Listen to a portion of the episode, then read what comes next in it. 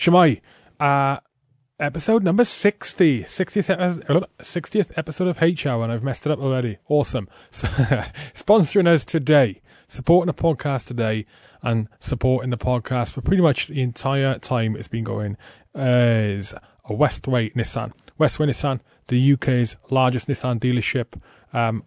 Managing director is ex-military, and his son, or one of his sons, is ex-military and sadly got killed in Afghanistan, serving with 3 parents rather than 11. Tony, the MD, has also been a previous guest. So, you know that Westway are behind veterans, behind service personnel, supporting them in any way they can.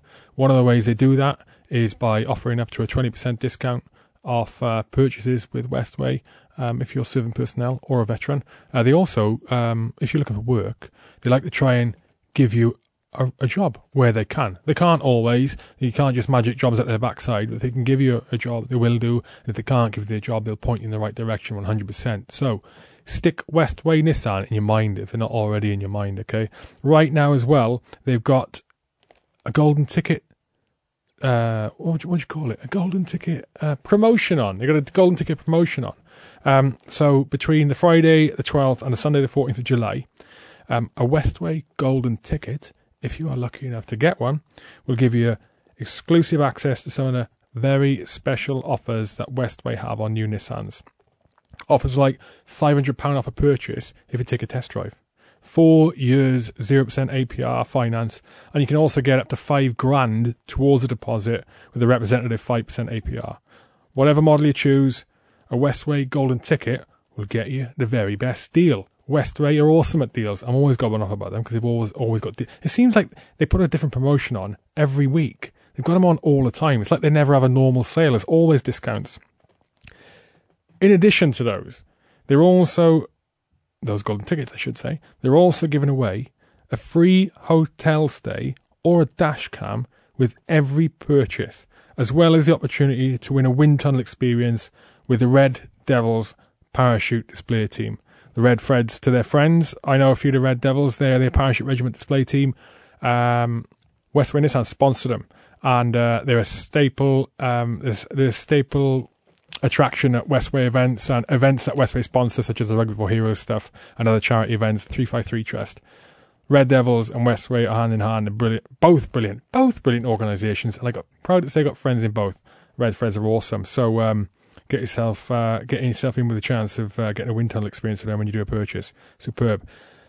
A limited number of tickets are being issued and claims are being dealt with on a first come, first served basis. Don't miss out. Claim your ticket today. Go to westwaynissan.co.uk and hit claim your golden ticket, or go to westwayevents.co.uk, either or. Thank you to Westway, thank you to Tony and all the staff. You're amazing. Also sponsoring us today are Team Rubicon UK. Team Rubicon UK are a disaster response charity formed predominantly of ex-military volunteers, much like myself. I'm a volunteer with Team Rubicon UK, and they call it volunteers grey shirts. I'm a grey shirt and I'm very proud to be one. They respond to disasters overseas and in the UK, applying the skills and experience of their volunteers where it's needed most, to help people get back on their feet, to help people survive in the most dire of circumstances. The last overseas international response deployment was to Mozambique in April, between March, April, and finishing off early May, and they helped over 170,000 people on that operation, which is unbelievable for such a small charity with so little funding. They do amazing work. I've seen it and been part of it firsthand. The most recent deployment was not overseas, it was actually in the UK, in Lincolnshire, to help people with the floods, the massive flooding that hit up in parts of Lincolnshire a few weeks back. So, an amazing organisation. They can only go on so long as their funding allows. When I say go on, I mean go on helping people. And they are a critical part of disaster response in today's world. I say that hands down. Very proud to be part of them. I'm very proud of what they do. They don't get government funded. They don't get any form of government funding, government sponsorship whatsoever. They survive on the generosity of the British public. So please, if you can donate, do so. Even the smallest amount helps. Go to teamrubiconuk.org/donate and chuck a few pennies their way. Also, if you want to volunteer, you can do so at teamrubiconuk.org and just hit sign up. There's actually a course going on next week. A bunch of people signed, a bunch of my friends and colleagues have signed up for that. And there's a course in, there's a few, there's loads of courses this year, loads of them. Get on there, donate if you can, volunteer if you can, and maybe I'll see you at one of the events, one of the courses, I'll see you on the ground, responding to a disaster, helping people out. Thank you to Team Rubicon UK. Finally, sponsors today are Rugby for Heroes. Rugby for Heroes are a not-for-profit organisation. They organise fundraising events to raise money for military charities in the UK. They've been doing this for over 10 years now. They formed in 2008 in memory of Private Joe Whitaker, who was serving before Para and sadly killed in Afghanistan. And since forming over 10 years ago, they have raised in excess of £100,000, which is an unbelievable effort when you consider they only do one or two events a year. And over 10 years, £100,000 is absolutely immense. They were formed predominantly of a group of old Leamingtonian Rugby Football Club, keen rugby players and rugby fans who are all rather excited at the moment of the prospect of the Rugby World Cup coming up. So to keep a tab on what's going on with Rugby for Heroes in the next event, you can go to rugbyforheroes.org or rugby4heroes on social media. A lot of planning going on behind the scenes at the minute, working towards the next event, finalising that date. So keep eyes on it. Give them a like, give them a share. A couple of the people who are involved with Rugby for Heroes orchestrating it have been podcast guests as well. Thank you to Rugby for Heroes. That is it. On to the podcast. My guest today is Steve Heaney, MC. Steve Heaney, Military Cross winner. He's on again for part two. Continuing on from where we left off last time. So picking it up from 1 Para coming in to relieve PF in that in the village. And we spoke to the rest of the operation with Steve. Fascinating listening to him as it was last time. And then we also went on to sort of transition out of the military, lessons learned, and on to the company now runs. This is a good one. You need to listen to part one first if you've not listened to it. Steve Heaney MC part one, which is a couple of episodes ago. If you listen to that one, enjoy this one. H Hour with Steve Heaney.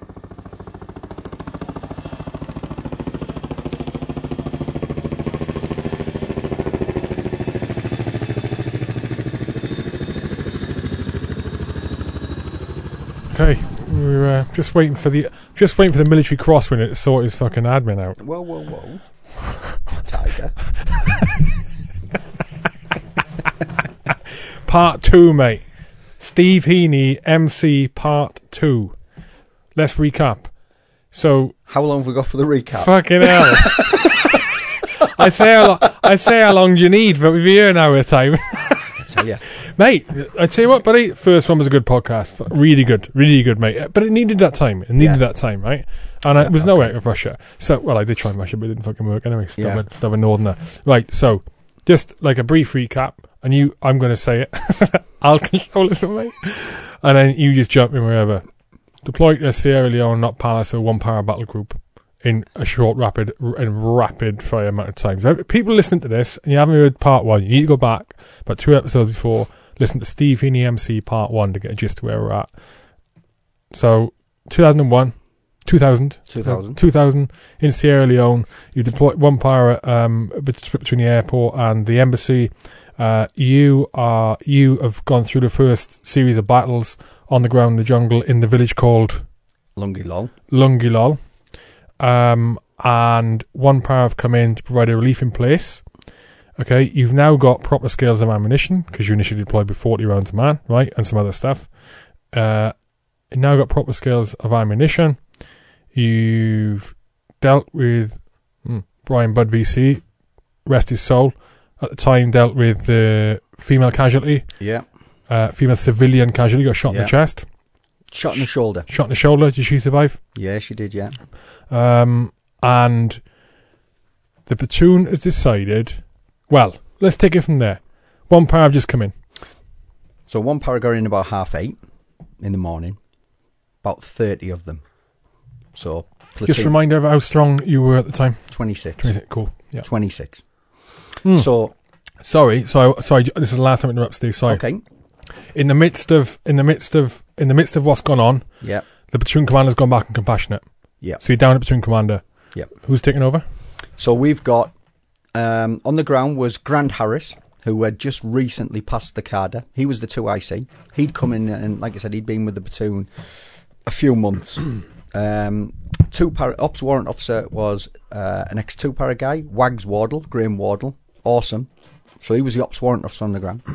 So there was me and him on the ground, and then back in Lungi was the CQMS, ex 1 Para guy, Eddie Newell. So he was manning the rear. He was manning the rear link. So he had himself and 4 Scaleys back in the airport. So they were doing our admin, and then they were manning our radio link. Our link was 24. We had a 24-hour listening watch on. So there's 26 of us on the ground in the jungle. 1 Para came in about 8:30. Again, about 30. So they had the so. It wasn't the platoon commander that brought them in, it was the company commander. So company sergeant major came in, about 28 blokes. They instantly took over our positions and almost sort of basically followed exactly what we were doing. So they kind of took over our battle trenches, and they'd set up a little VCP on the road at the entrance to the village. And they were generally going about their business, as paratroopers do, zipping about all over, you know, getting a feel for the ground. And again, because we just didn't know what was going to happen next. It was one of those situations where the rebels could come back at any time. So, So on those initial contacts that before, what was it determined that was like almost like a forward like sort of recce element to use the term? We didn't. It could have been a probe. I mean, the thing is, you know, prior, I mean, nobody had ever engaged the rebels. We didn't fully understand what they were going to do. Prior to that, they just steamrolled over everyone, including the UN. They had such numbers, we couldn't control who was coming in and out of the village. So the biggest scare was how many of them had actually infiltrated the village. Had they done any recces? Had they had any eyes on? Had they plotted our positions? Was that a probe to test us? We just didn't know. So, you know, as you do, prepare for the best, expect the worst and all that. That first night, we hoped that was enough. You know, I mean, of course, we wanted them to come back in daylight because obviously then the advantage switches to us then. You know, we're trained marksmen, we're better shots, more disciplined. We've got ammunition now. Now, then it's a case of, you know, it's very easy to pick people off. So 1 Para took over. We kind of took a breath then, you know, get round the blokes. We redistributed one ammo. We scrounged a little bit of ammo off the 1 Para guys. So they, so we're just rebombing. Blokes are just carrying out some admin while 1 Para, in effect, took over the duties in the village. It was at that point that we decided, well, you know, if they're wounded, if this animal is wounded, if this animal is bleeding, if this animal is undisciplined, then there is a very strong chance that we could catch it here, and pretty much end the threat there and then. So we took the decision to send out a fighting patrol from the village. We would leave 2 guys in the village, which would be Grand Harris and our 216 guy, the radio op. And the 24 would divide into 2 12-man teams. I would take 1. Wag Wardle would take the other 1, and we would push out. Initially, we thought we'd push out to the maximum range of the clansmen's. All we had was 349s. So right, okay. That's all we had for inter-patrol radios. So I mean, 1.5k. Even that in the jungle, we all know comms are terrible in the jungle. So we thought we'll push out maximum LOE, limit of exploitation, 1.5k. We'll see what we can find. It also doubled up as a bit of a clearance patrol, if anything, you know, because of the vegetation and the folds in the ground and the runs that were leading away, is there could have been dead, there could have been wounded, there could have been anything there. So a bit of a confirmation, but also, you know, let's just go and give them another thumping if we can.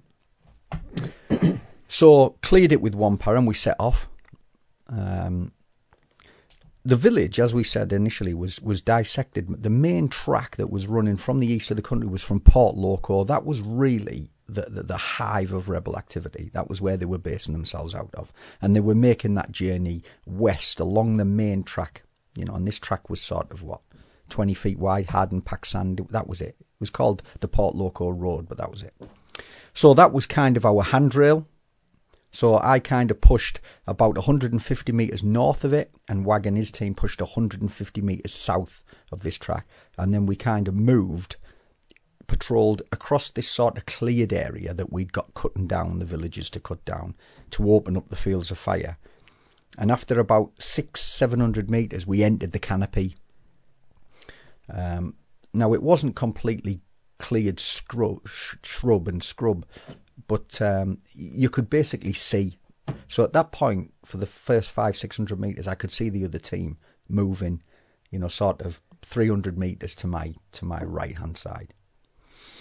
Yeah, so that was it. We pushed into the jungle. Like I said, we hit the edge of the tree line after about 600 metres, and then we kind of pushed in a little bit more, and then, you know, and then you sort of we went at that point. Visibility was down to your usual jungle, sort of 10-15 metres maximum. Quite thick, quite dark, as you can imagine, a solid canopy cover. So there wasn't a lot of light getting in. And we decided to push, and obviously they were just handrailing. We were handrailing the track, and they were, you know, the team off to the right were just handrailing. And, we, you know, we were keeping in comms over the 319, just basically keeping pace with each other. It was at that point probably about 1.2k in, so we'd pushed into the canopy about another 600 metres. How long did that take you? How thick was the jungle? I mean, it wasn't Belize tight, dirty jungle that you get. It was probably somewhere between Belize and Brunei. And for everyone that's ever been in Brunei, Brunei's nice and open. Brunei's more of a forest, isn't it, than that sort of primary and secondary jungle that you encounter in Central America. So it was somewhere in between. Going was relatively okay. Visibility was probably 10 to 15 meters. Yeah, so it probably took us about an hour, nice and steady patrolling. And again, the idea was to try and pick up blood trails. And after that, within that first 600 metres, there was quite a lot of folds in the ground. We nicknamed one Fern Gully, believe it or not, as you do. On the old card, you know, from your trenches and that, because it was a major fold in the ground that led from the track. And we thought if anyone's going to get within striking distance of us, they would come out of the jungle, drop into that Fern Gully, and then use that covered approach to get within about 150 metres of the village. So when we dropped into that Fern Gully, you could see all the mushed up ground, footprints. Where they'd been, yeah. And then once we entered the canopy, then we kind of seen all the vegetation that had been crushed. And, you know, there was a lot of sign there, you know, a lot of sort of, you know, ground sign where they'd been walking through, a lot of stuff that had been broken. Did it seem like, when you were in that first night of battle, and you would have had in the morning after, or during it, you would have had an idea of their enemy strength. When you were pushing into the jungle there, and you saw the ground sign, did it look like there was more or less of what you thought, judging by the ground sign? If it, you know, was it? We were best guess. We were told 2,000. I don't think there was 2,000. I think there was probably more in the sort of low hundreds, maybe 100, maybe 150, 200. What, in that attack on the first night? Yeah, I think there could have been.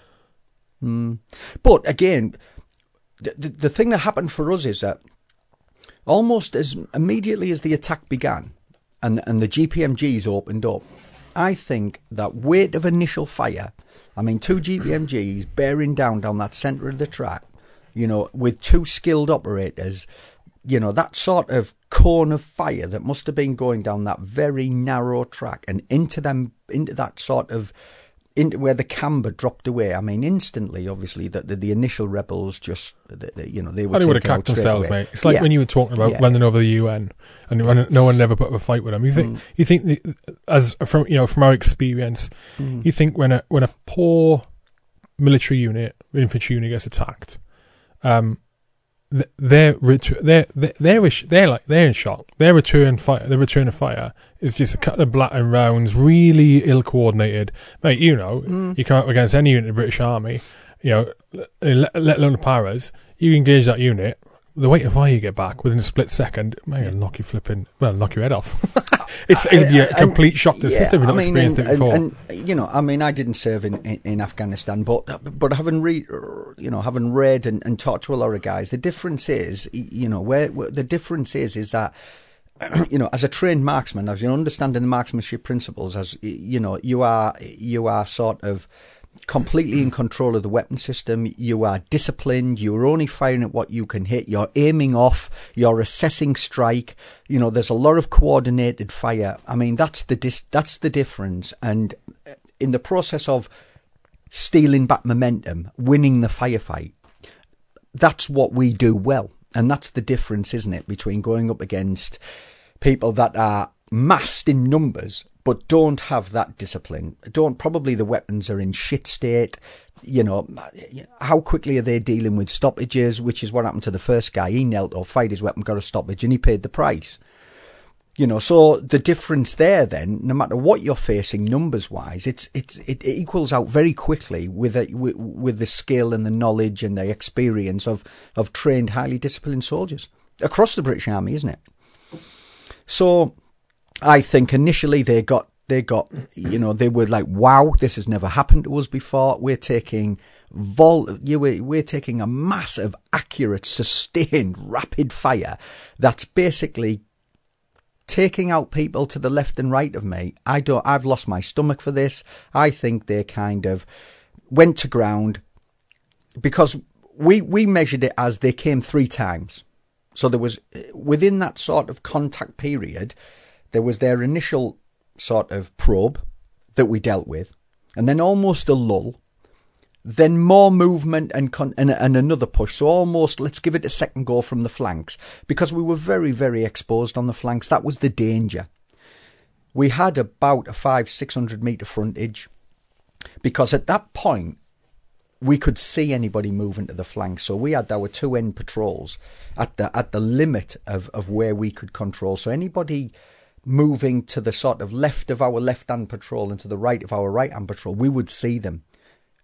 So if there was the sort of, if they were trying to engulf us and move round, and envelop us, if you like, we would have been able to see it. So them two patrols were right out on a limb.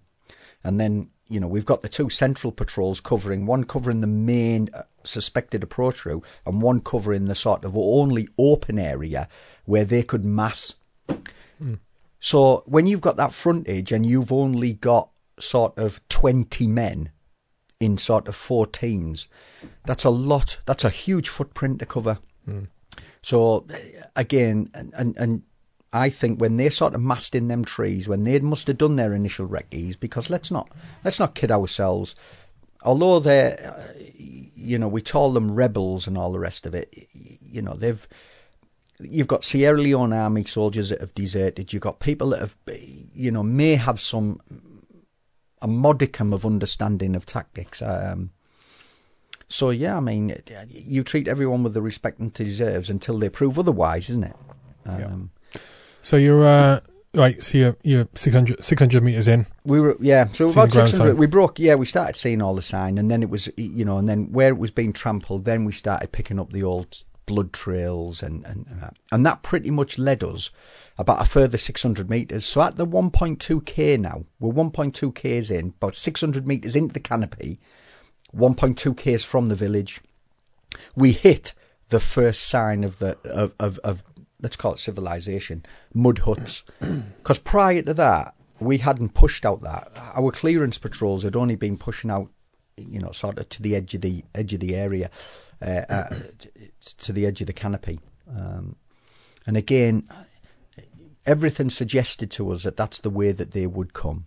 So all of our focus was on that area to the front of the village where the track left the jungle and then was at about 500 metres into the village. On the radio then, to the opposite side, talking to Wag, and they hit a village as well. So what we think it was, well, in fact, what it was 5 or 6 buildings on the sort of north of the track, and then 2 larger buildings on the south of the track. So almost as if another village area had been split by the track 600 metres into the canopy. But I mean, this wasn't like the village we were living in. You know, this was like really, really basic structures, you know, with no sort of, I mean, the structures we were in, you know, were the village that we were in had been taken time. There was a track plan in the village. You know, there was an element of manoeuvrability in there, and people had lived there for some time. So this new one was a bit hastily constructed? No, what? I think it'd been there. It had obviously been there some time, but it just wasn't to the level of of Lungi Lol. I think it was just people that just, you know, decided to throw up a little bit of a structure to offer some sort of protection for them against the elements. Typical sort of six or 7 huts on this side. So I'm on the radio talking to Wag. Told him we'd found something. He'd found something. So at that point, we kind of said, right, well, we'll go firm. And in 15 minutes, giving each other the sort of QBOs, in 15 minutes, to avoid a blue-on-blue, we'll both push into the village at exactly the same time. So, you know, any noise off to my to my right, I know who it is. So that's what we've done on the radio, very quickly coordinated, 15 minutes, and then we'll push into the village at the same time, simultaneously. So again, so we're sort of like laid now, just, you know, probably about 50 metres from these structures in the jungle. These structures, there was a slight area cleared around it, central fire pit, smoke coming from the fire, so that, you know, the fire was relatively new. So we just sort of, from that point there, just plotted how we were going to move into the village, you know, broke the guys down, moved the 2 guns. We had 2 jimpies, put the 2 jimpies in, moved them forward to provide a base of fire. Broke the guys down into 4 2-man assault teams, a bit of a command element with me, and that's what we were going to do. So 4 assault teams, 2 guys on the jimpy, and me and a runner stroke guy. Pepper pot forward. Yeah, that's exactly what it was, mate. It was going to be 2 guys, a bit of room combat, you know, 2 assault teams. So the assault teams 1 through 4, going in, bouncing between structures. You know, very fast. There was no sign of anybody. There was no noise at all. To all intents and purposes, it looked abandoned, but we didn't know. We just didn't know what was inside. Experience over the sort of last 10 days had told us that, you know, Civ Pop was just hiding from everybody, you know. So we didn't know if there was civilians inside. We didn't know if there was wounded rebels inside. We didn't know if there was rebels still there inside, getting the head down. So it was a bit of a, you know, we didn't quite understand what we would be facing. So, H hour, 15 minutes later, simultaneously, my 4 teams go in and the 4 teams in the southern area go in to clean their building. And it's very rapid, very quick. Guys, you know, kicking in the wooden door. You know, the rooms were no bigger than sort of, I don't know, 2 metres by 2 metres. Dark, dingy, no light, very claustrophobic. You know, guys in there, straight in, door open, trying to get some light in there. Obviously, there's no torches. Trying to get some light in there. Make sure there's nothing in there, no threat, and then moving on to the next building. It's very quick. It's very fluid. Lots of communication, lots of screaming and shouting, as you can imagine. And... and as the guys were going through, this is when they were finding boxes and link, lots of 762 link lying about, not British, you know, sort of RPD link, a couple of AK-47 magazines, a couple of piles of ammunition here and there, blood, mate, you know, pools of congealed blood. So yeah, it was evident that they'd obviously took a hit, pushed back into the jungle, tried to regroup, sort themselves out. I don't suppose for 1 minute they have the loyalty that we have. So I think the people who were capable had obviously had gone and withdrawn, and anybody wounded or on the brink of death were pretty much left to themselves. Nobody's though. Nobody's. That whole thing, I reckon that we were no more than 15 minutes to clear that. 10 minutes, 15 minutes to get a real good idea of what we were looking at. Consolidated ourselves on that point. So we're now gone firm on that sort of northern group of huts, and it was the same on the south. Wag and the southern team had gone firm. Reported in pretty much the same as us. Lots of destruction, lots of sort of stuff lying about, bit of weaponry. Couple of AK-47s had been abandoned. But nobody. So on the radio, we said, right, let's push on. I mean, we told the radio operator and Grant back in the village that we would push on about 1.2k, 1.5 max. But at this point, you know, your adrenaline's pumping. You can imagine it. You know, we're like, right, it doesn't end here. Let's keep going. So we decided to push on another K. So we took on the decision to push on about another K. Yeah. You know what you're like. It's a long way in the jungle, mate. It's a long way in the jungle. It's a long way in the jungle, yeah, I know. But, you know, we were in control of the situation, and you're in your element then, aren't you? You know, it's small team tactics. It's disciplined. It's stealth movement. You know, it's eyes on stocks. It's everything that the LERP school and everything that the tracking courses and everything that we do. I mean, I'd been to the jungle about 7 times by then on various training courses. So, you know, I'm like you, and I suppose everybody else out there, love the jungle. And there's a feel about it, isn't there? And I think when you're confident in your abilities and the guys, it doesn't really matter who you're up against. And especially in the jungle, because it's a bit of a leveller. You know, the jungle is neutral and all those classic sayings. So we pushed on. Same thing again. Lots of ground sign, blood spatter, you know, the old drag mark where someone's dragged a foot, heel print. But nothing. No bodies, no real evidence of movement and a direction of travel, but nothing to suggest that we were going to come across anyone. Obviously the great disappointment of everyone. Yes, please, mate. Yeah. Got tea in there? Just put it over the top. Okay, go on. Yeah, go on, mate. Yeah. Cheers, Streaky. Streaky? Yeah, you know. We use him as a gopher. He goes for this, goes for that. You need to get MacVicker on DVD. Anyway, so we push in. And that's it. I mean, I'm talking on the other side of the team to our south, and that was it. We hit that LOE. So we're now 2.5 k's in. Pointless pushing on any further, to be perfectly honest. I mean, that might have just been a bit too much. But so we agreed to sort of pushed to the track, so I kind of turned south and we headed to the track. They headed north, and we kind of just RV'd on the track, either side of it. Myself and Wag, we had a bit of a head-to-head, discussed what we were going to do, told each other what we'd found, and at this point it was decided that what we would do in effect now would just extend. So if you imagine, we're now looking back, the track sort of the axis, if you like, 2.5 k's is the village. We said, right, well, what we'll do now is let's just make this a 360. Let's just sort of kind of widen the search, swing round on the way back, just to make sure that...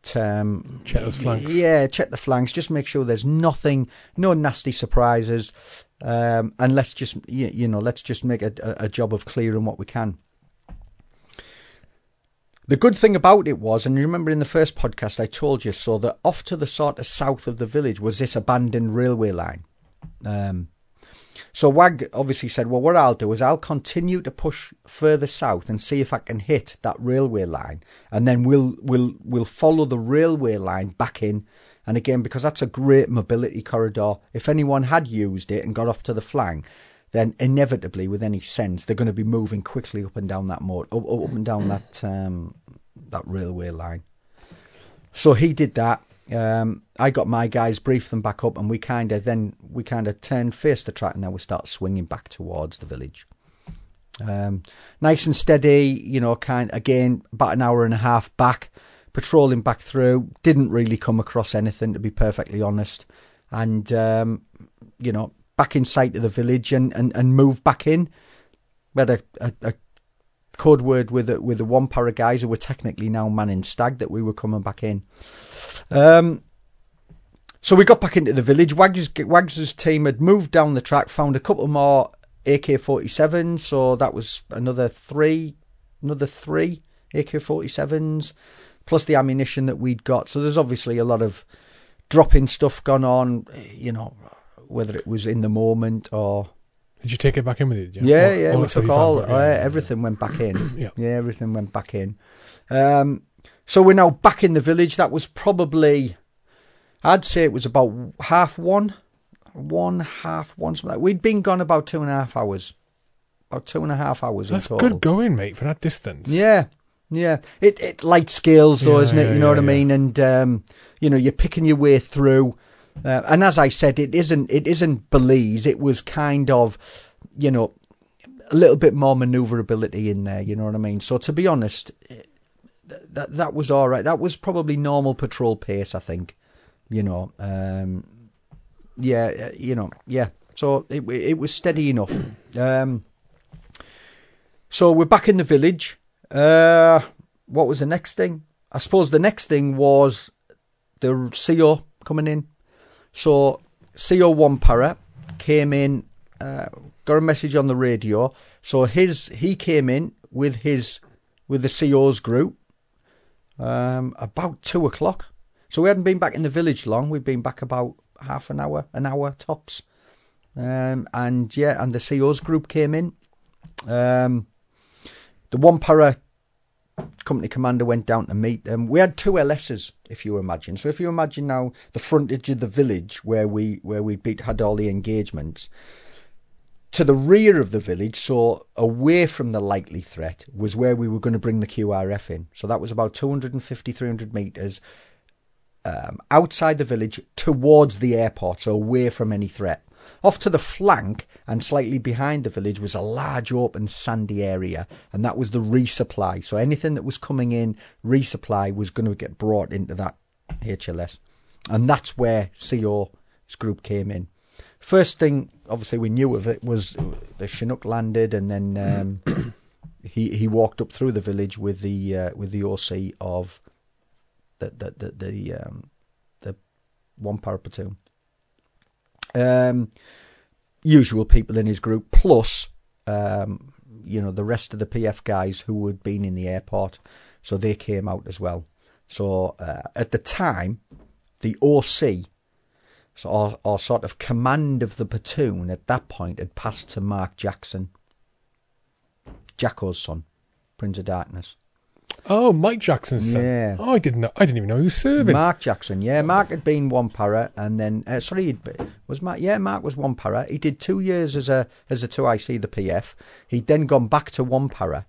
Obviously, when the OC had left country, he took over command, if you like, of the platoon, and he was managing it back from Lungi Lol, from Lungi Lol, the airport.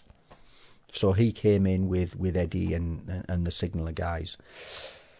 CO walked round, got a lie of the land, got the brief off the OC, you know, from a 1 Para perspective, and then came and talked to us. I mean, he was bouncing, mate. I mean, let's put things in perspective here. Although he'd sent us, and it subsequently turns out when Brigadier Richards came in the next day, the idea to put us in such an isolated position, bereft of any real support, was the Brigadier's call.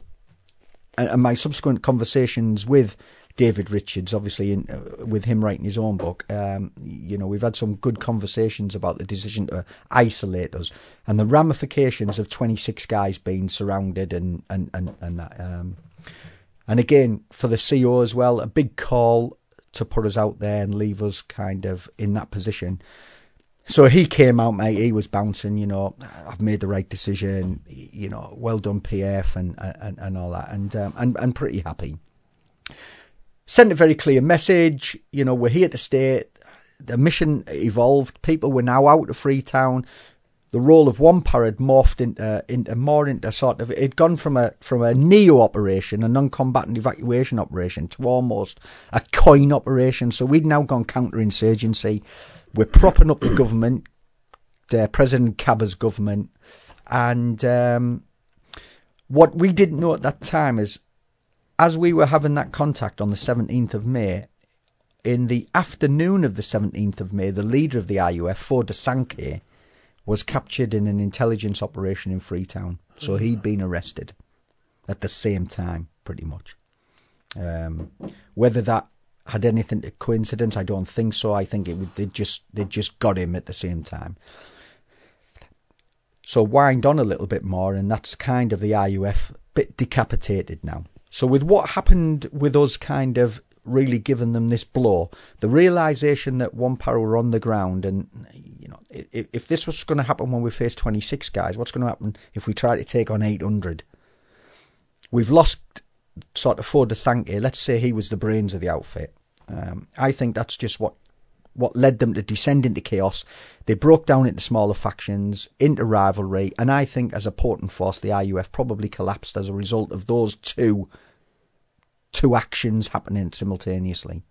But to get back to the next day, that sort of, you know, Paul Gibson had pretty much sat us down and said, look guys, you've got to stay. I'm going to leave you here. You know, even when you poke a hornet's nest, you know what I mean? He kind of realised that wasn't the end of it, I think. The OC, the 1 Para guys, was wanting to stay because the realisation is what it would turn into. And I think it goes back to the original reasons why the PF were put there. You know, the ability to E&E through the jungle, the ability to operate in small teams, independent of each other, was the reason why I think that we stayed, and the decision to take the 1 Para away was. So they were told that they would stay till the next morning. So they'd been on the ground. They'll be on the ground 24 hours, and they would go out the next day, if you like. At that point, CO said, I'm going to support you with whatever I can now. So we just knocked up a wish list, you know, as you do. More ammunition, claymores if they're in country, HE for the 51. And we went, be bold. We went bold and asked for 3 barrels. What, 51s? No, 3 81s. Oh, you got 81s. Oh, yeah. See. We asked for 3. We didn't know if we would get them. That's the... Yeah. Oh, no, the battalion has 9, doesn't it? The battalion has 9, yeah. Yeah. So... Yeah. So we asked for 3. We didn't know if we'd get them. We took the opportunity then throughout that sort of day. So this is the day of the contact now. We're now in the day, like, to kind of sort ourselves out, get some sleep. 1 Para took over all responsibility for the village for that period. You know, so they were manning checkpoints, manning the trenches, doing their little bit of clearance patrols. That gave us chance to admin, you know, clean weapons, get a little bit of kip, you know, sort ourselves out and basically prepare for staying in the village. Words of the CO, I have no idea how long you're going to be here now. Just prepare to remain here until the end of the task, if you like. As isolated as you were before. As isolated as where we were before. Nothing had really changed. We hadn't been strengthened. We just asked for more ammunition, and that was it. CO stayed a couple of hours, had a look on the ground, shook everybody's hand, pat on the back, and left.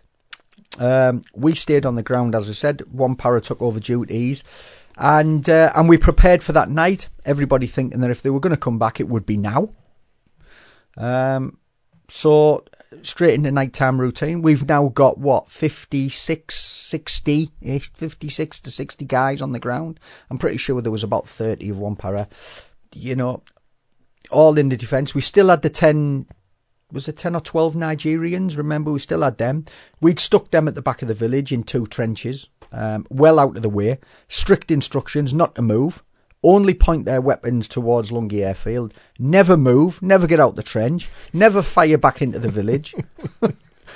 Because the last thing we wanted was them, with their weapons, running riot in the village, firing what is in effect 7.62. You know, in the dark, you have no idea. We'd brief the villagers. If it all goes loud, don't come out your hut. Don't move around in the village, because we don't know who's friend or foe, and you're going to get engaged. So they didn't. I mean, the girl got shot, I think, as making a mad dash between two huts, possibly. The girl who got it in the shoulder. But to be honest, no, the villagers got shot, which was absolutely amazing. Absolutely. I have no idea how. But just to point out on this, the girl got shot by the rebels. Yeah. And you're saying it's amazing they even get shot by the rebels. Yeah. No, she must have just took a stray round flying.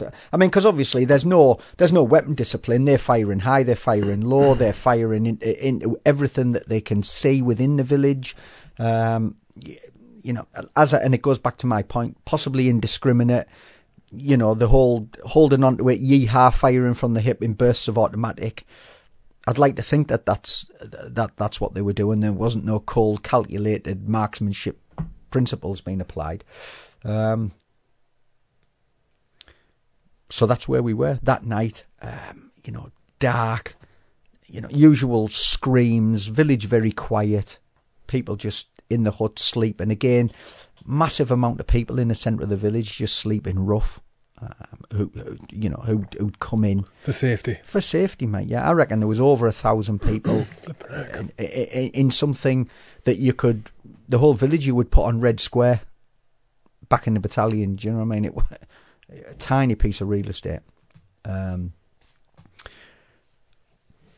took us to the next day. So it was about 11 o'clock, mid-morning, I remember. About mid-morning, Chinook come in to take the 1 Para guys out. At the same time, ramp goes down. Ammunition's coming off for us that we'd requested. Great. Off the back comes 11 1 Para guys and 3 81s. We didn't think we were going to get them. Awesome. We just put a wish list in.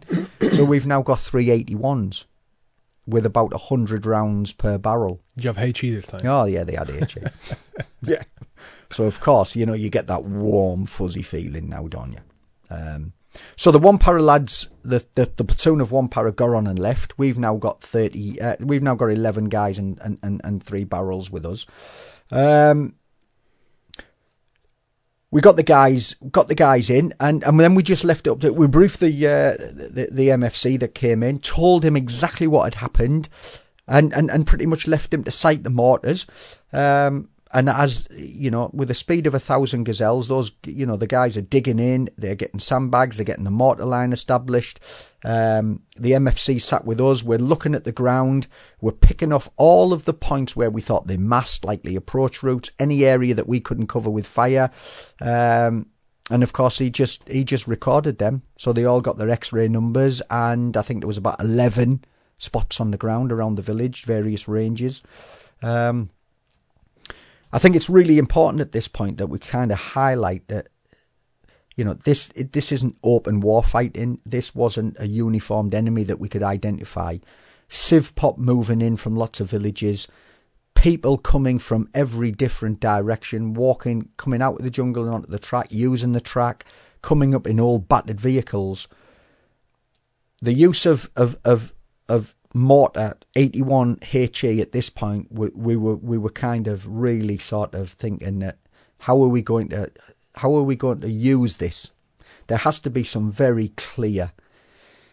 A, you've got to confirm that there's people with weapons massed. You're taking fire from a particular point before we start, you know, dropping 81mm HE on top of this, because the collateral. Well, I mean, yeah, and we just, you know, and it's very sort of restrictive. I know, 81, if I'm correct in saying, is it 40-meter radius, lethal radius? Oh. So from the point that the round goes off on the ground, 40-metre radius, so what, 80-metre diameter. Yeah, that's lethal. So if you get hit there, that's lethal. Yeah, I mean, I think, and that goes, I mean, that might even push out to splinters and fragmentation at 100. Oh, it goes on beyond that, I think whatever. It doubles, mate. Yeah. And plus massive. That, if you're dropping that in amongst trees and all the rest of it, it's seeing it land. I mean, you're back to the old days of, I mean, you know, when was the last time the British Army dropped mortars in a jungle environment, in a canopy, where adjusting is, that's... so again, most of the DFs were recorded out in the open, track junctions, Fern Gully, places where we thought they'd massed the railway line.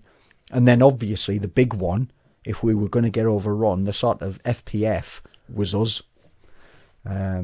Again, very, very strict on that. You know, the MFC said, I'll fire the FPF, but that pretty much means we've been overrun. The mortars are of no more use to you, and that call obviously needed to come from Grant. We factored them into the E&E plan. The idea, remember we had one Pinsgower.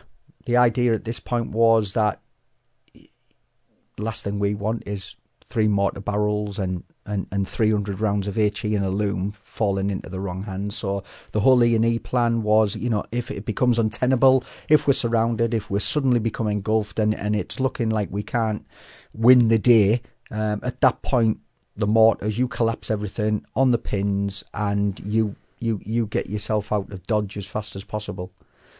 We'll make our way with our original E&E on foot as best we can. So that was it. Mortars up and running.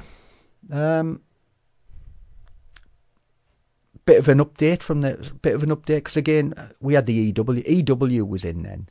You know, mobile. The electronic warfare guys were in.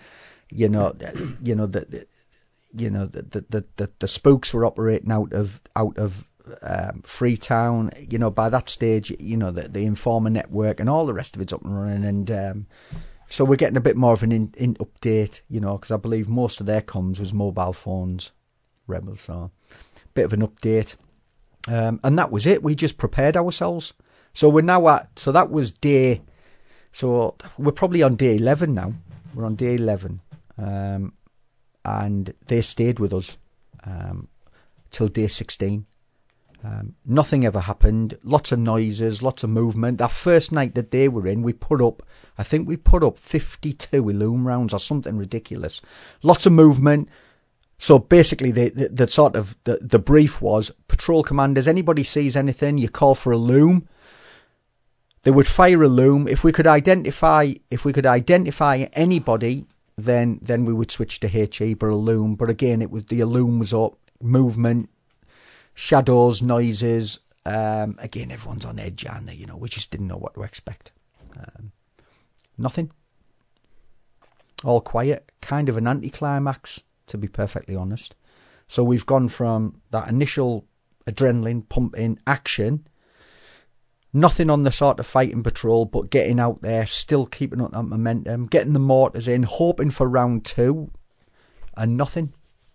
So that sort of next 5 days was pretty much routine. It was pretty much presence on the ground.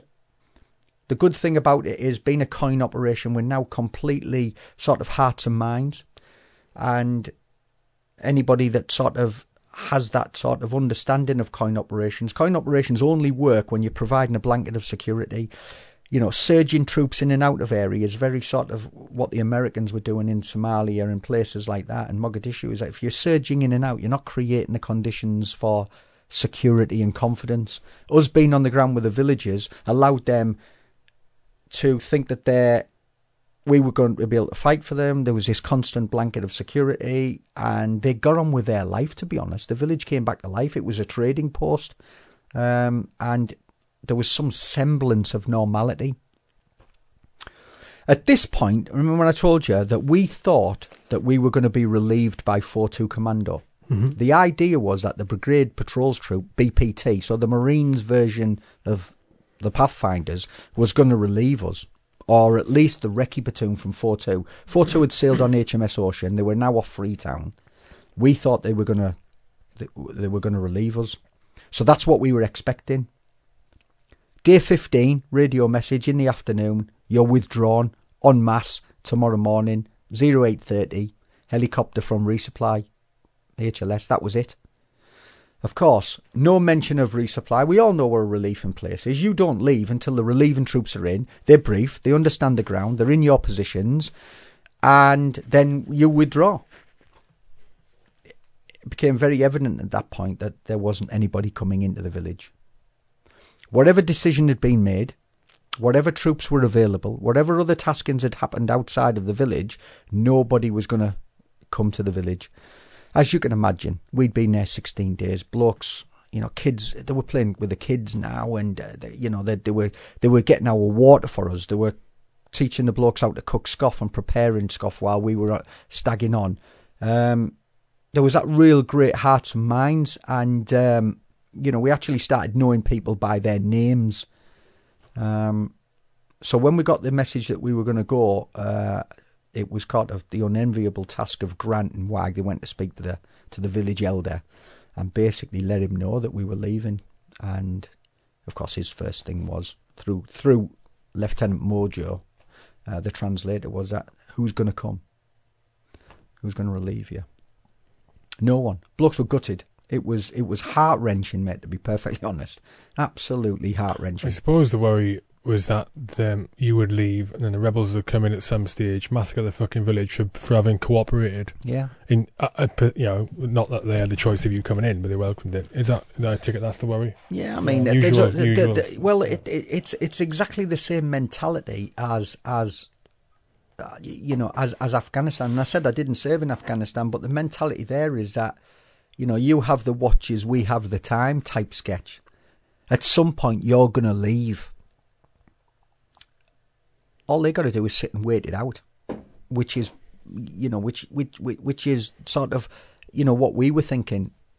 You know, why didn't the school bully just wait until whoever's protecting the playground leaves, and then he's free to come back in and do what he wants? That was probably the thought at the time, very similar to what you've just said there, mate, is that you poke a hornet's nest with a stick, and what are you going to expect? So yeah, it was pretty devastating, mate, to be honest. A really difficult time, them sort of hours.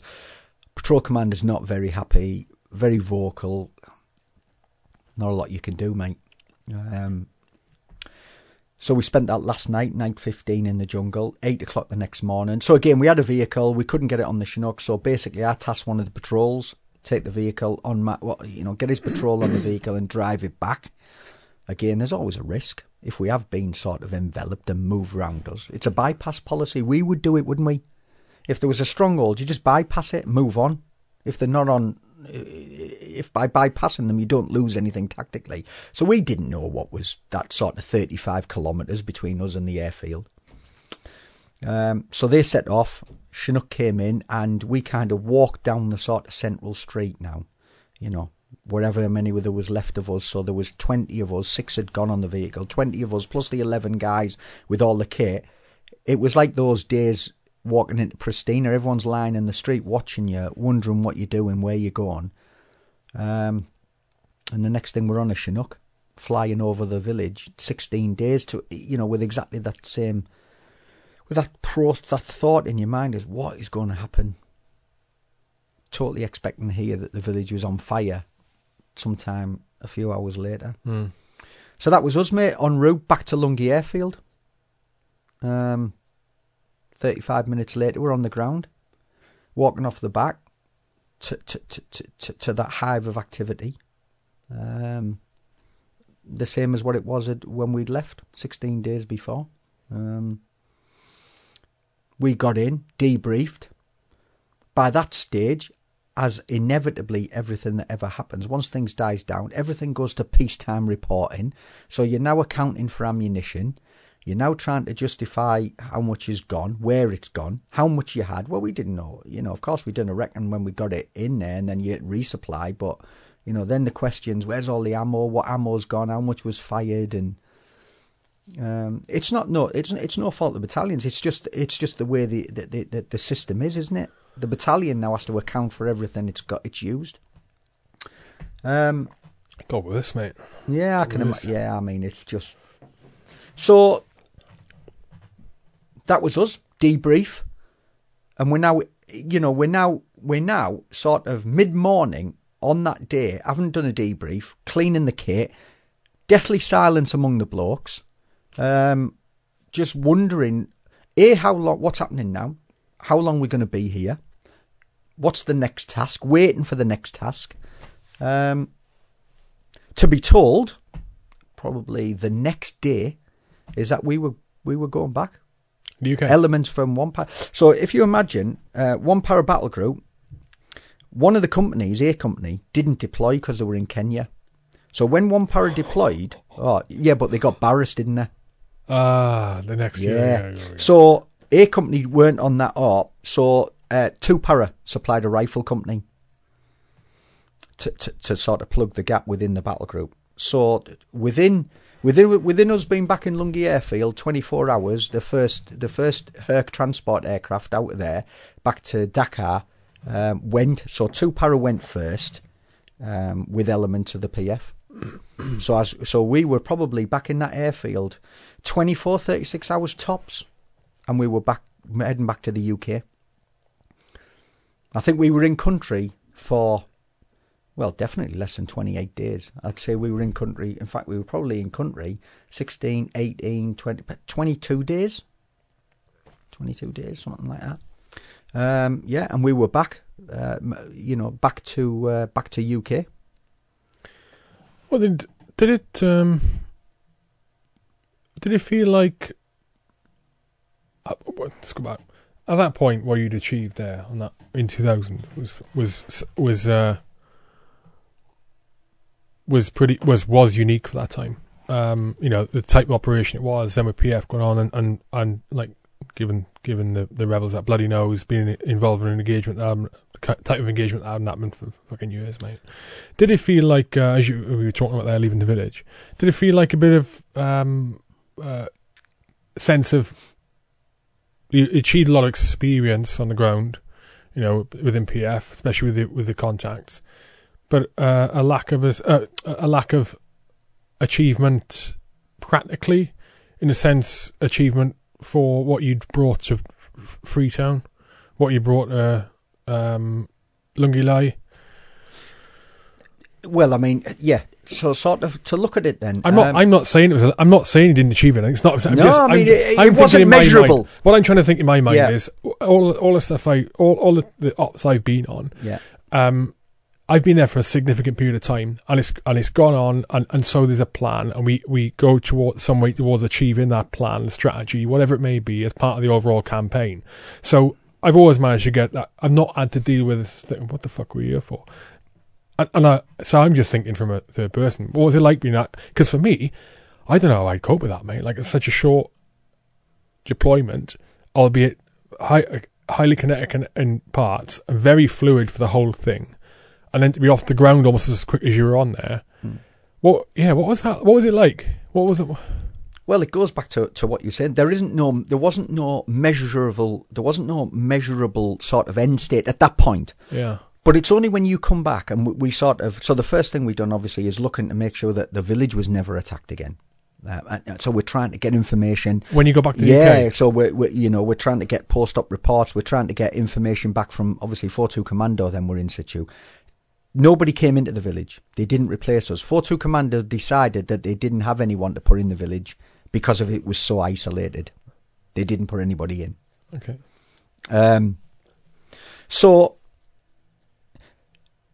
But it was afterwards. It was only afterwards when we kind of fully absorbed what it was. And let's put, so on short notice, a task force from the UK went and stopped incredible brutality in its tracks.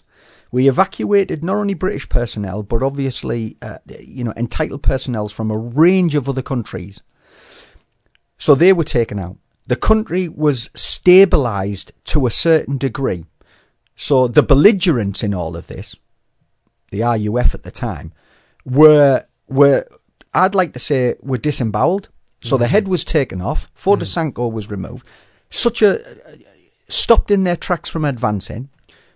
Later, subsequently, and again from all the briefs afterwards, they kind of collapsed and became almost impotent and went back to what they were, was just street gangs, which obviously subsequently then rise to, was how the West Side Boys elevated themselves into number one position.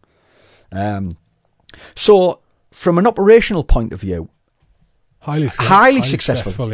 You know, for a battle group to move and from a start line and 24 days later to have achieved so much, I think was, and it goes back, and I had this conversation with David Richards, Brigadier Richards, when he became Chief of the Defence Staff, was that it's now been touted as a textbook intervention operation. Textbook intervention operation. Apart from the 40 rounds at the start. Well, I mean, yeah, I mean, absolutely right. But again, even if you look at that, okay, yeah, I'm joking, but everything happens so that we can grow and develop and all the rest of it. So, okay, whatever lessons we learned of that on the combat service support side, but again, you know, troops on the ground, making the best of it, securing, you know, doing what we do best. The whole British Army, that sort of force for good, everything that makes the British Army and its supporting elements. I mean, don't forget, you know, so we had the Chinook flights and they made the longest helicopter transit ever. You know, we've got, you know, HMS Ocean, the Navy being redirected and making their way at full steam. So that whole sort of tri-service testing of the British services led to something that our allies, including the Americans, have subsequently said could not have been done. Mm. So, you know, take it that, for the bloke's point, being in the jungle, the British Army had never fought in the jungle since the Malaya conflict and the Malaya emergency. So that was 45 years. We'd never fought in the jungle for 45 years, yet we practiced there because it's the place to hone your skills. And if you can fight and survive and admin yourself in the jungle, as we know, that's why it's used on every kind of course. And, you know, it's part of, you know, the selection process for everybody is that you go there to confirm your skills. So for us as a unit, we you know, SOPs, we all know you don't change SOPs unless you've had that operationally experience to adjust it. So we learned as a unit, we learned a lot of lessons ourselves about how we react, what we should hold in store, you know, where people should be at certain times. It highlighted what other courses need to be done. So for us, when we sat down and looked at the lessons learned element of it and drafted up the sort of post-op report, for us it was a very sort of very detailed, objective look at us as a unit, and I think for us it was a very pivotal moment in the evolution of the PF. Yeah, you mentioned that on the last podcast. Just to go back, when I was talking about, I don't want to play it down there. I was talking about the how did you deal with that? What was that like? I meant like the sort of the mental aspect. Talking about the civvies and leaving them there. I wasn't talking about the whole thing. Yeah. I didn't mean, in case it came across, I didn't mean to insinuate the fucking thing wasn't successful. I was merely calling ops. You were talking a lot about hearts and minds, and so I just wanted to make that point. But yeah, you mentioned that on the last podcast about, you mentioned briefly about you felt that op was a pivotal moment for PF. What I like from listening to you, mate, now and before, what I like about that op is the risks that the battle group were willing to take. Which I think those risks that the British forces were willing to take with people's lives on operations was reduced over the time since I left in 2011, and it came less and less and less. They were less willing to risk lives in favour of tactics and strategy, because that's what needs to be done.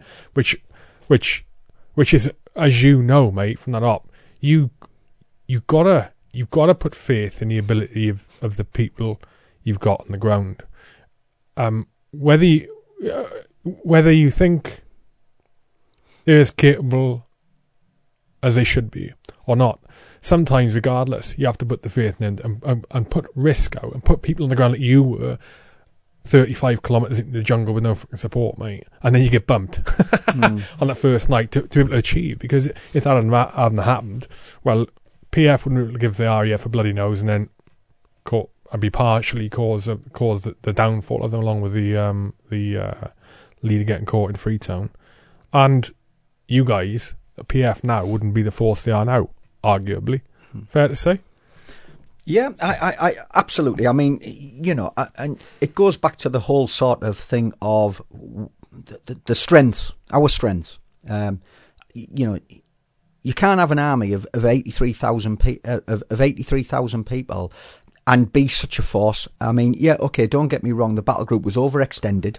There's no doubt about it. It was overextended. Was there mission creep? Absolutely.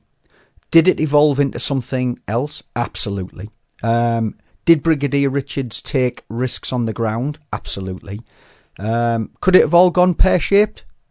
No, incredibly. But again, it goes back to that, as you've touched on there, mate, is the ethos.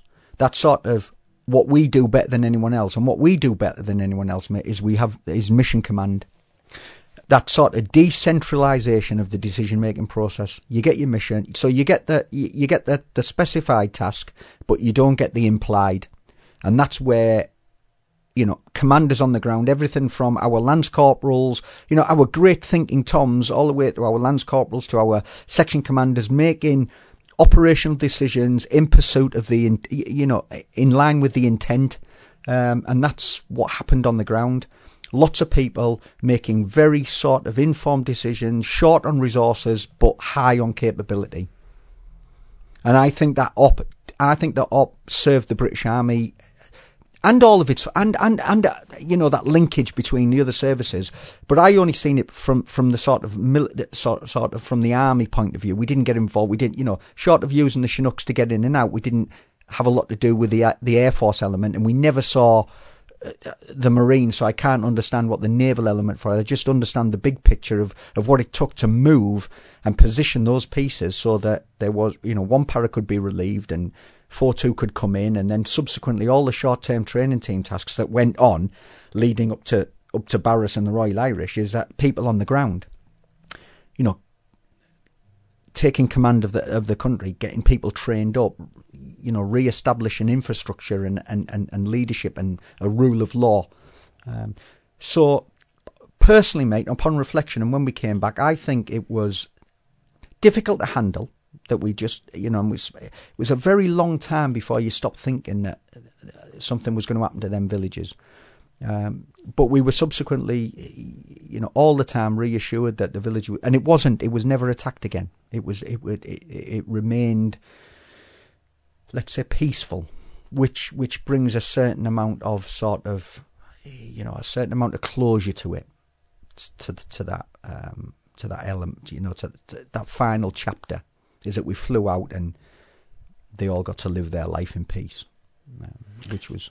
Yeah, and something reminded me something I've had a lot of discussions with on the podcast and off around, you know, what was the point of Afghan and the campaign in Iraq and that kind of thing. And one of the things I've said is, you know, even if you have to stay there in Sierra Leone for like, I don't know, a year, 2 years, whatever. It's very difficult to change it completely to be as best as it can be. Oh no, to be as good as, you know, first world is, right? But then, if you're able to go into as part of an operation, you're able to go into a village or villages or a town or city and have a positive impact. And even if that positive impact is simply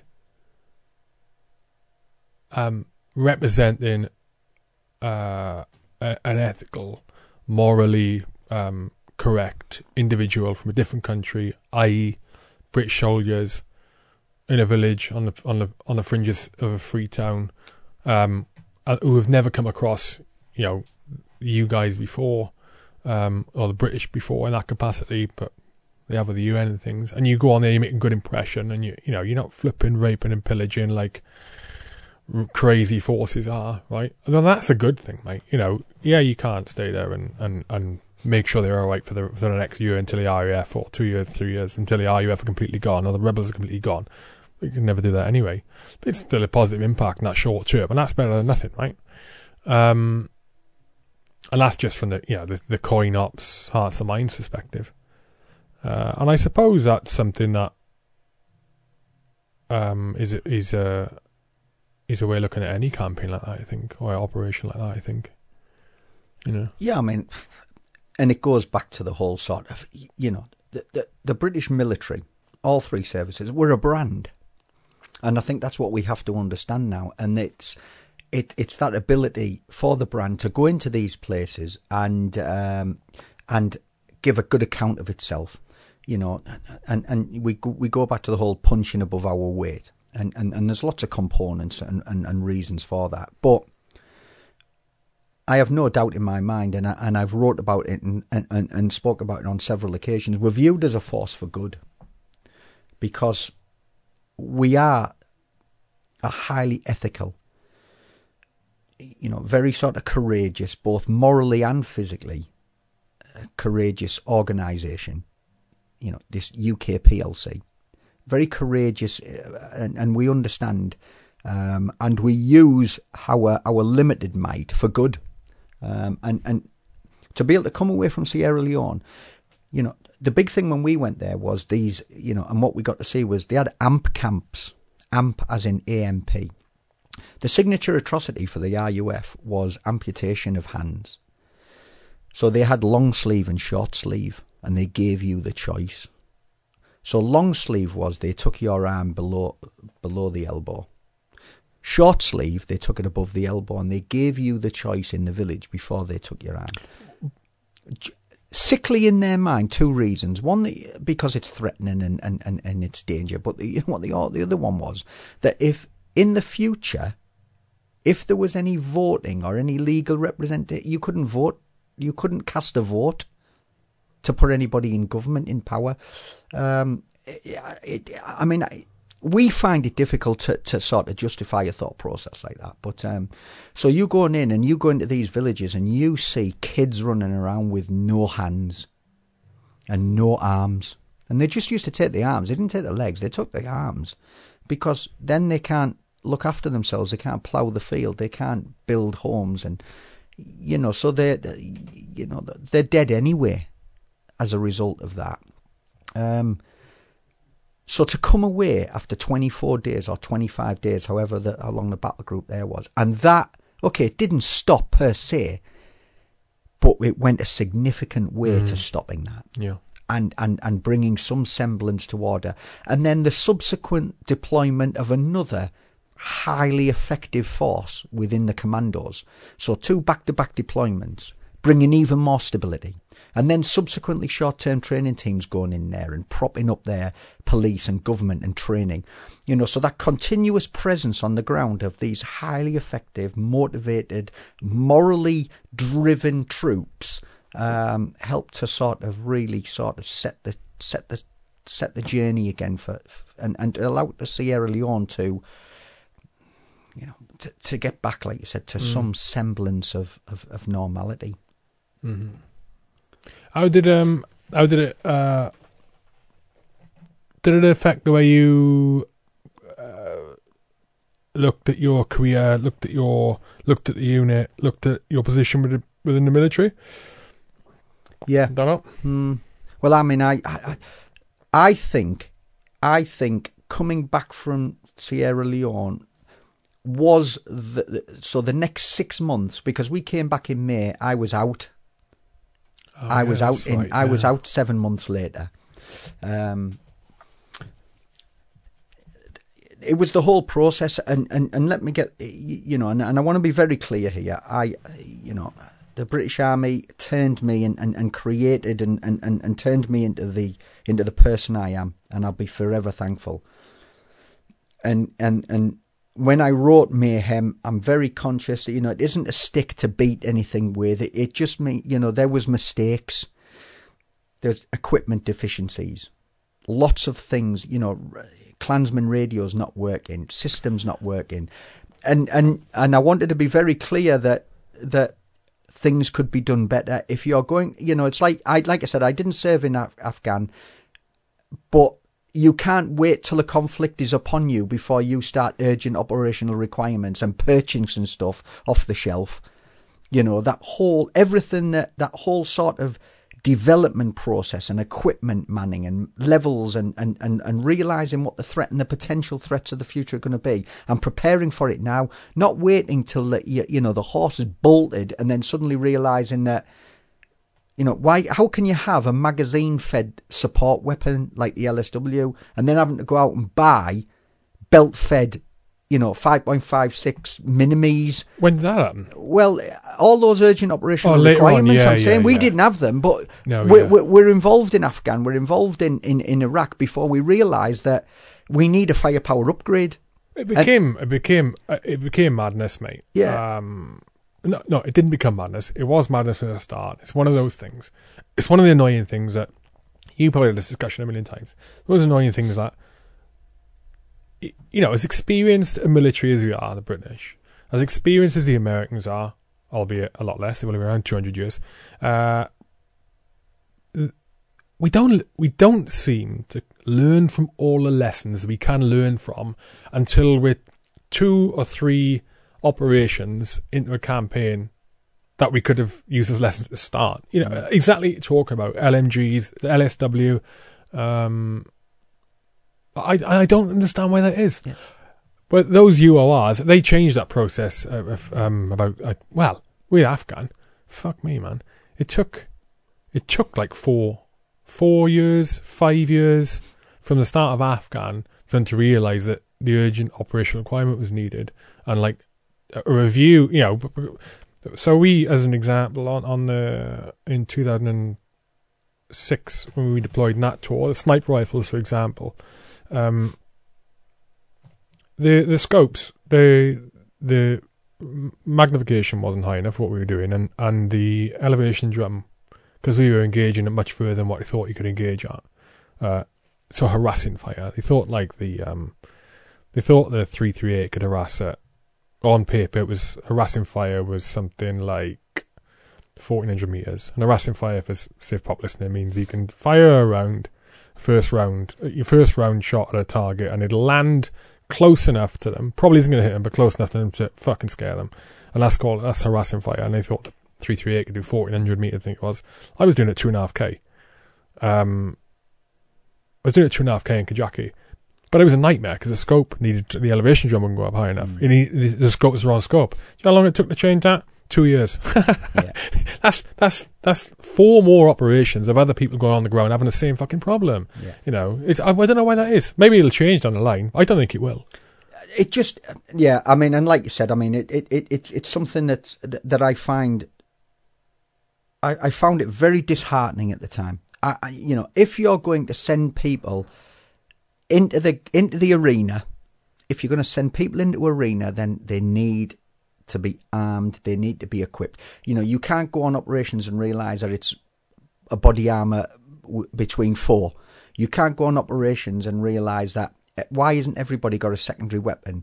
You can't go on operations and realise that, you know, you haven't got the ability to fire 40mm grenades, you haven't got this, you haven't got, you know, inter-patrol comms are not secure and there's a brick, you know, you can't, all of this stuff that could be sorted out now as a result of what's happening, you know, it just seems to me that, you know, we wait till we're engaged.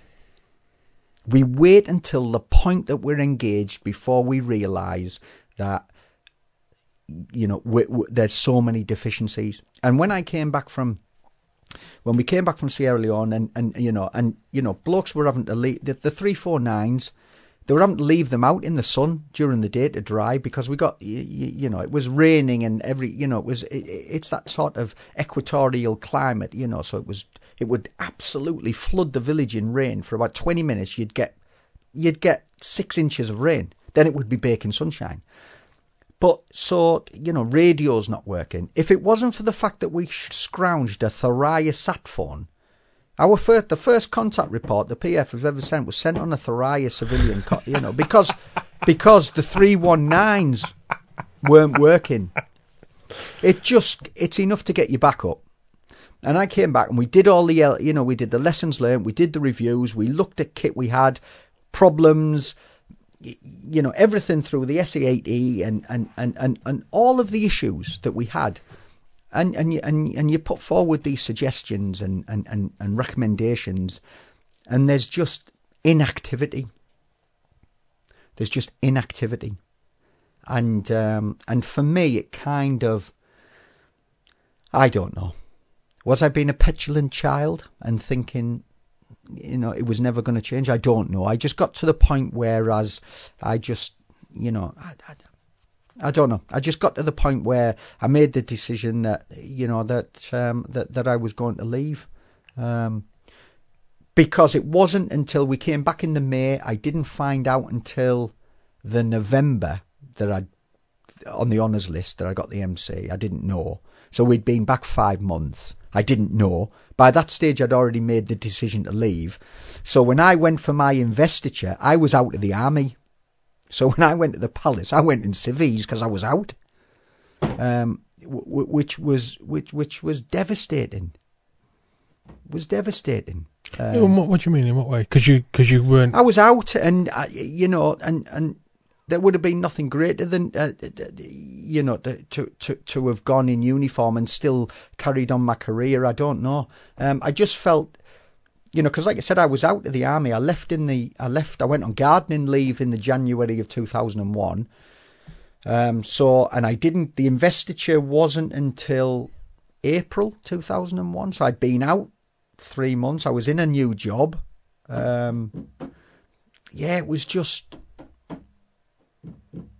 I don't know. I look back on it now and, you know, and I did contemplate re-enlisting because pretty much 9/11, I was working in London at the time. I was heading up I was on a CP team. I was walking into work and 9/11 happened, and it was, you know, the whole sort of towers had happened, and I was in work.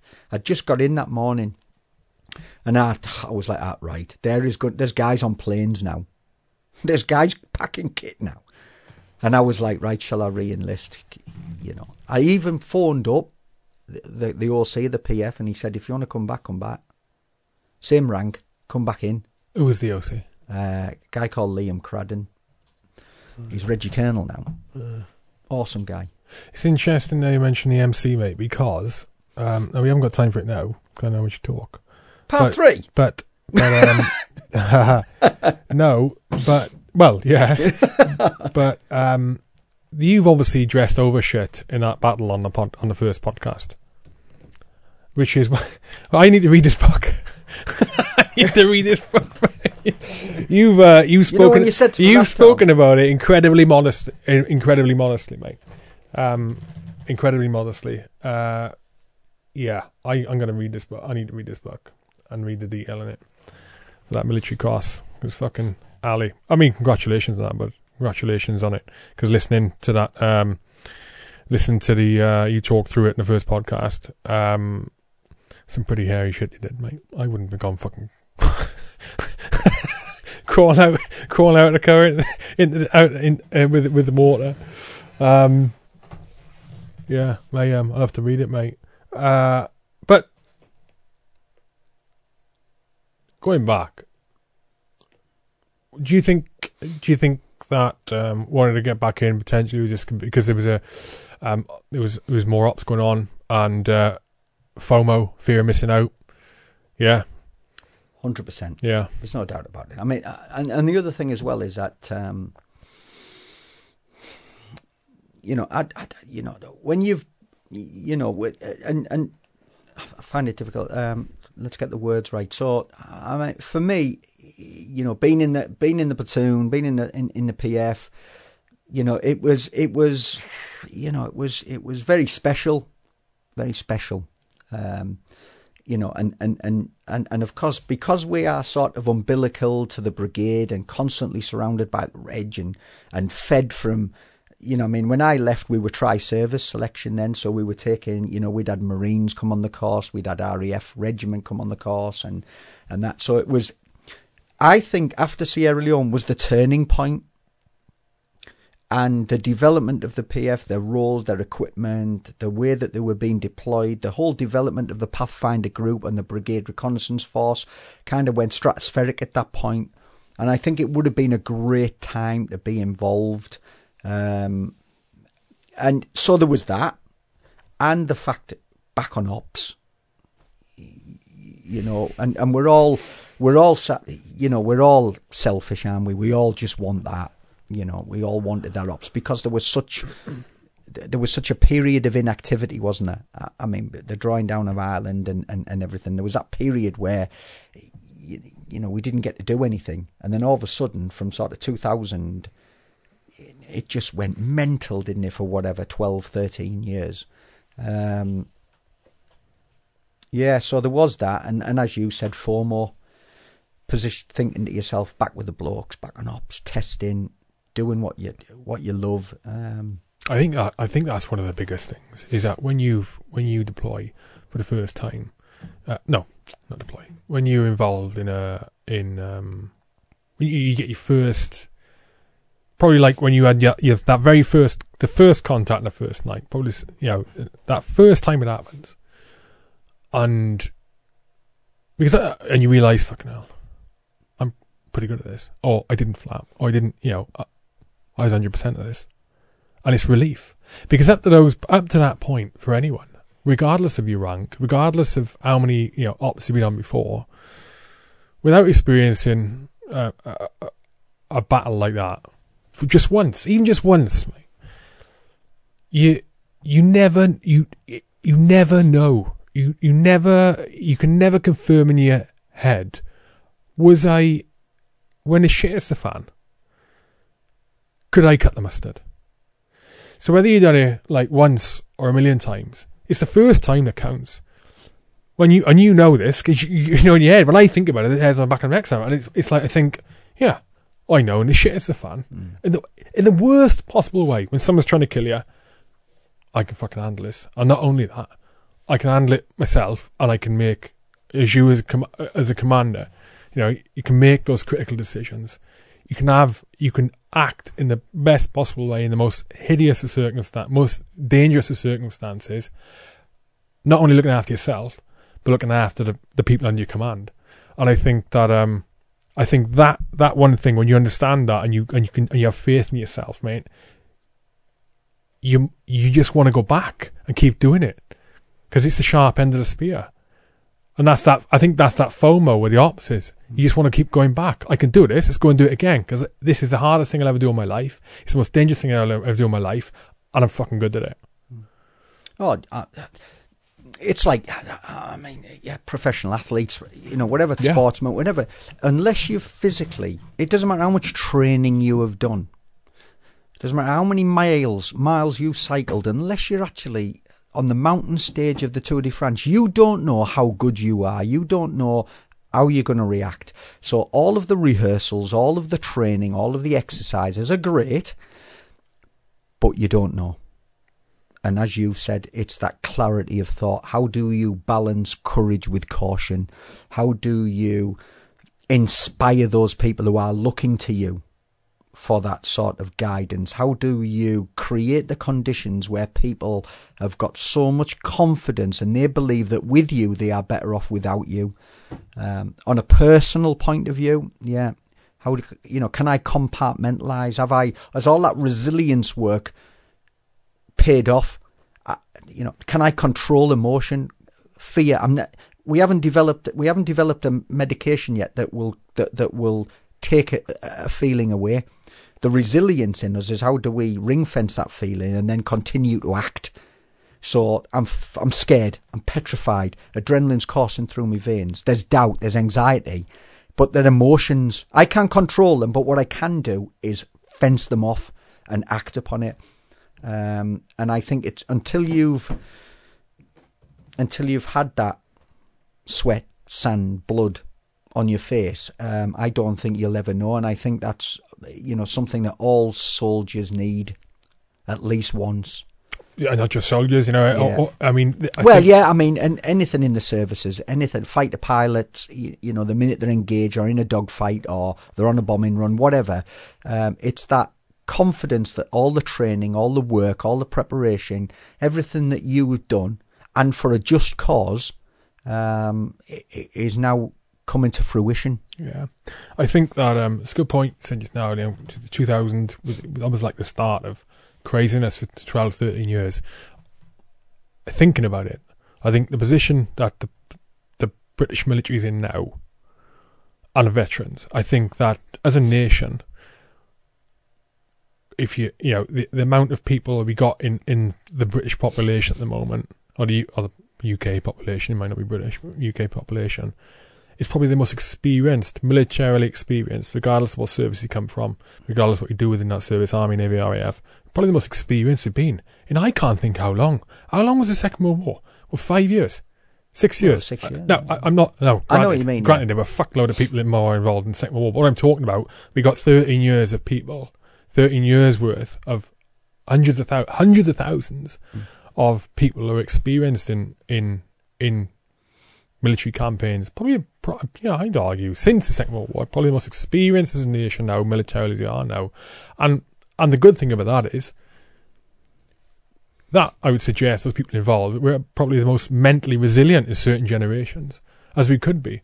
A lot of those people are out now. A lot of those people have been in, you know, and done those operations from 2000 to 2013. Look at the quality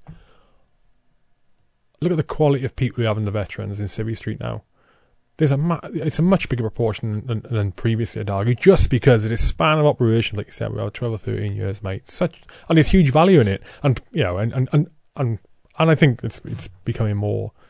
People are becoming more aware of that now. Employers are more swinging more towards, you know, be more likely to employ veterans and have stigmas that they were there before, which leads me nicely on to X Platoon, mate. We got about there we go.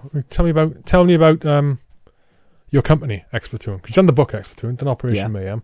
Tell me about your company. We didn't get a chance to talk about it earlier. When did X Platoon start?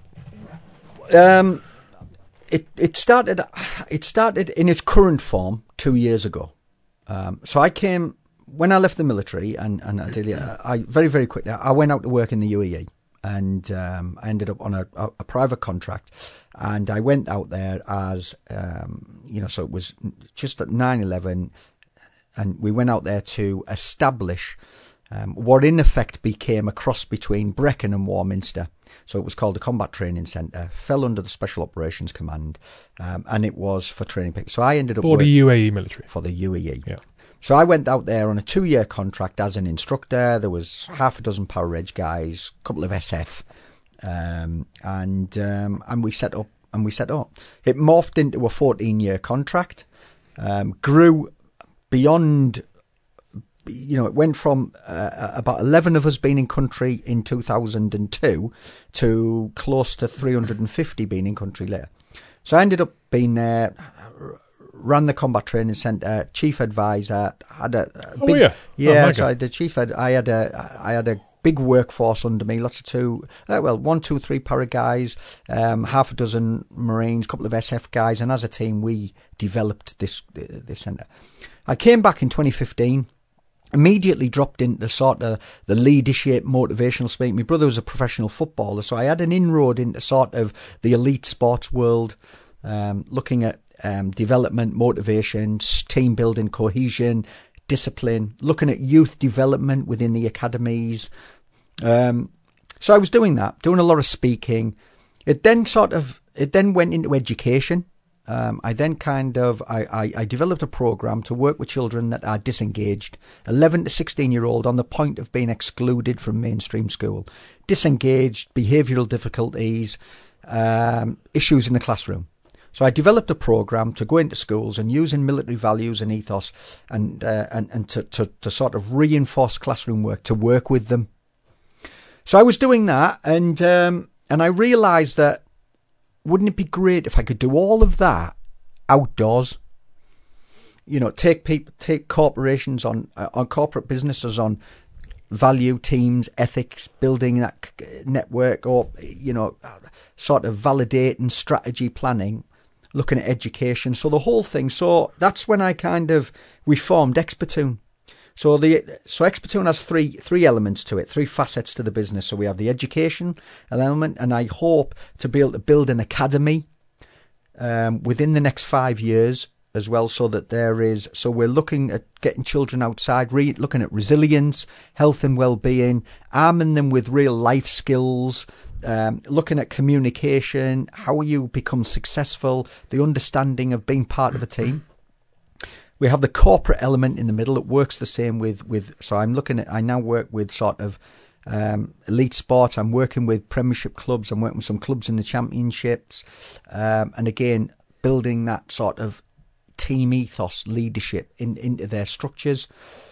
And we have an overseas element. So we take people overseas. So I've got 4 trips. We do the desert, the jungle. I've got the Arctic going in March 2020. We take 16 people to Sweden. I've partnered up with, when I was in the PF, we used to do a lot of trips to Sweden, winter survival. The head of the SF training wing at the time was a good friend of mine. We kept in touch. He's now out. He has a business similar to mine. So we've partnered up. So we do a 8 days Arctic survival course. We've got a camp built in northeast Sweden, so you're 365 kilometers inside the Arctic Circle, and we take people in. We do survival. You do husky dogs, mush your own husky dog team, snowmobiles. Underneath the Northern Lights, we've got a camp built. It's good food at the end of the day. There's even a sauna, and it's really sort of that whole escapism. So that's where we're at now, and it's we've introduced an indoor CQB range, so we now have. I saw that. We now have Sig Sauer. So I bought UK, weapons right? from Sig. Yeah. So I got MCX rifles. I mean, they're air rifles, but they're perfectly. They're cosmetically and sort of ergonomically perfect to the weapons, and we've got 226 pistols. So they're semi-automatic. We go through the whole procedures. We teach people marksmanship. We coach them into sort of snap and instinctive shooting. We've got some CQB lanes inside. We're pushing it outdoor now. So I've built an IBSR, that old individual battle shooting range like they have in Brecon, darting between bits of cover, crawling into cover, engaging targets. So it's a bit of escapism. Mm-hmm. And it's sort of, veterans. I have a team of guys that come in and do guest instructors, a couple of ex-PF guys, a couple of ex-guys from down the road. So it's really good. It's awesome, mate. It's in a good place. Good, mate. Good. Glad to hear it. Blokes always do well when they go fly alone and get a bit of entrepreneurial spirit. It's just realising they've got the capability. Do you know what I mean? A lot of people don't. I think we are. I think British soldiers are very entrepreneurial. It's just having the confidence and the understanding of Civvy Street to action it.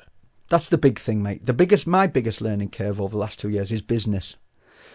We come from an environment where we're not financially minded, and I tell you when I've suddenly become financially minded is that you go on the range in the military and you've got sandbags, you're throwing them away and you're burning figure 11s and figure 12s and that. And now I want figure 11 and figure 12 targets. If you can't get them off the blokes, you're on eBay and they're 30 quid. And I'm going, God, I used to throw this stuff away. So it's becoming commercially minded. That's the learning curve.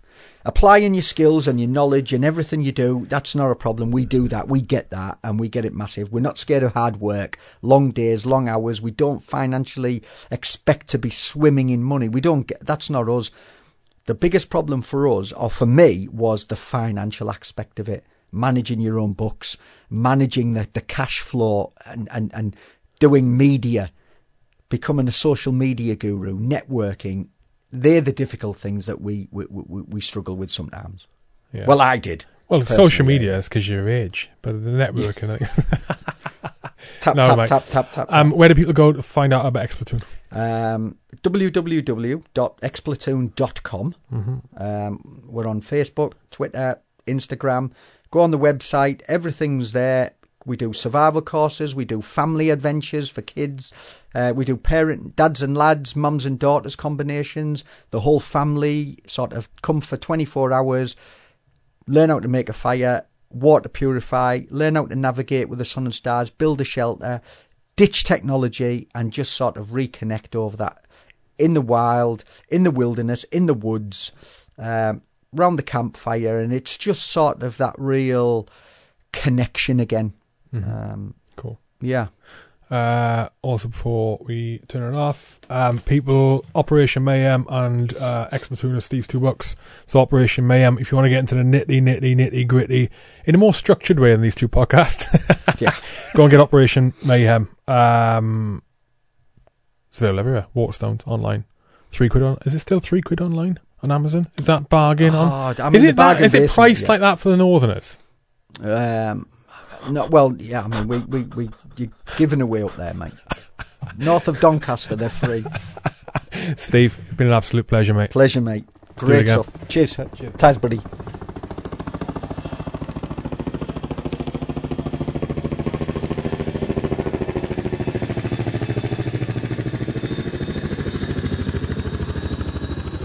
That was it. Hope you enjoyed the podcast. Number 60, done and dusted. Thank you to our sponsors again, Rugby for Heroes, rugbyforheroes.org, rugby4heroes on social media. Also, a Westway Nissan, UK's largest Nissan dealership, westwaynissan.co.uk. And finally, Team Rubicon UK, disaster response charity formed predominantly of military volunteers. They need funding to carry on doing what they're doing, helping people in the UK and overseas. teamrubiconuk.org/donate. Finally, don't forget that Nico Viljoen's crowdfunding campaign to help him get the skin cancer pioneering treatment he needs is still ongoing. Nico, if you haven't heard my previous talks about him, is a former British soldier, South African, a good friend of mine when we were serving together, and he is in dire straits with a very rare strain of skin cancer. So the crowdfunding campaign, it's an epic long URL. It's like backerbuddy.co.za. To read it out, you just forget it. So instead, go to charliecharlie1.com/Nico, NICO. It won't take you to the podcast website. It will redirect you directly to Nico's crowdfunding campaign. Do that, please. charliecharlie1.com/Nico. If you can't afford to donate, then please share the crowdfunding campaign. He's a British soldier. He put his life on the line for British citizens, and he deserves all the help he can get. Also, all the t-shirt sales that are in the podcast online merchandise store, all of the profits from the t-shirt sales are all going to Nico's fund. So if you've been umming around about getting something from the merchandise shop, there's some alley shit in there, actually. I say actually like I'm surprised. It's my fucking shop. Get on there, buy something, and the money goes to Nico to help him get his treatment, help him survive. That's it. Until next time, out.